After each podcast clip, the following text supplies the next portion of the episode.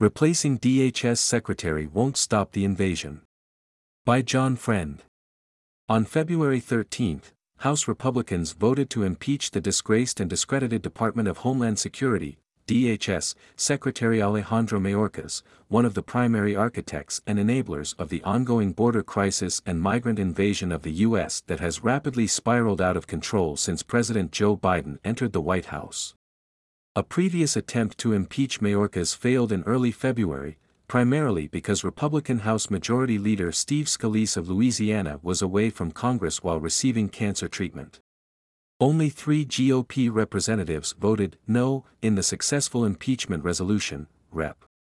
Ken Buck, Colorado, Representative Mike Gallagher, Whisk, and Representative Tom McClintock, California, while 214 other GOP House members voted yes.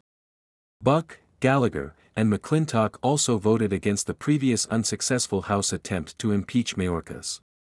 They echoed arguments made by Biden and other Democrats that the impeachment attempt marks a politicization of the entire impeachment process and that a cabinet official should not be impeached due to disagreements with policy, ignoring the fact that Democrats have long politicized impeachment efforts against former President Donald Trump and Mayorkas as DHS has openly refused to enforce existing immigration law. House Democrats voted no in unison, yet Republicans were able to overcome the three dissenting no votes in their party and H. Res. 863 was successfully passed, 214 to 213.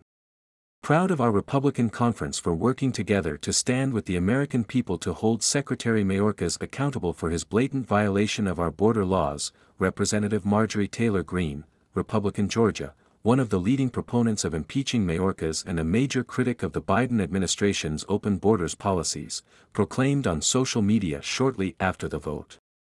House Homeland Security Committee Chair Mark Green, Republican Tennessee, said that GOP House members have much more work to do before arguing that Mayorkas's DHS has sparked the worst border crisis in American history.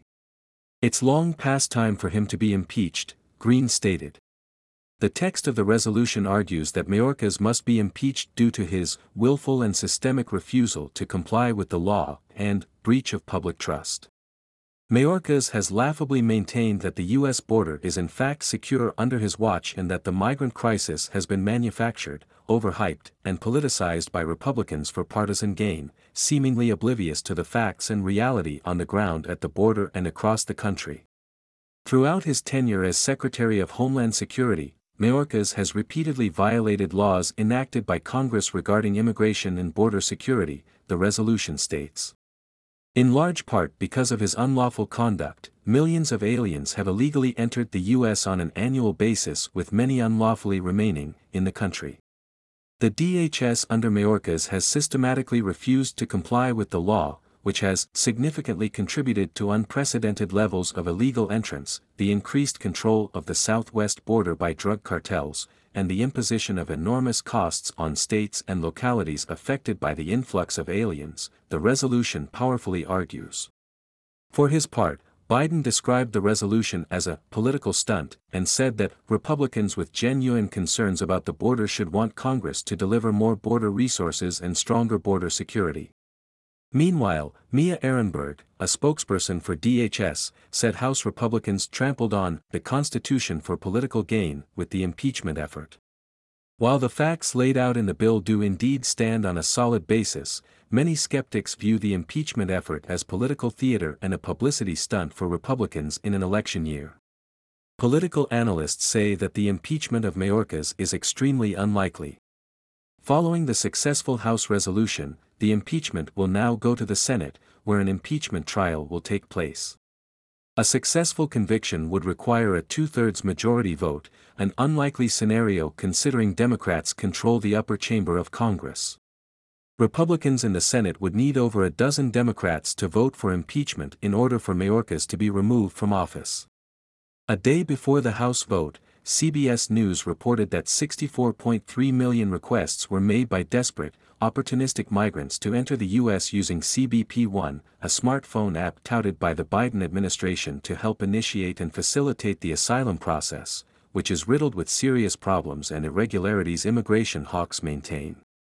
Relying on internal government documents, CBS News demonstrated just how serious the border crisis is. Nearly 450,000 migrants have been granted entry into the U.S. based on this process alone over the past year, never mind the millions crossing illegally or directly processed and released by immigration officials. It's a staggering number, Teresa Cardinal Brown, a former U.S. immigration official during the administrations of George W. Bush and Barack Obama, told CBN News. There's a lot of people who would love to migrate to the United States. In essence, they see CBP1 as sort of a self-petitioning mechanism that we've never had before. The Biden White House has done everything in its power to open America's borders and facilitate the migrant invasion, the majority of whom often go on to receive and exploit public resources while average Americans continue to suffer and billions of dollars are sent overseas to finance needless and immoral wars. Major cities across the nation, including New York City and Chicago, for example, continue to struggle with the seemingly endless streams of destitute, largely uneducated and unskilled migrants flooding into major metropolitan areas.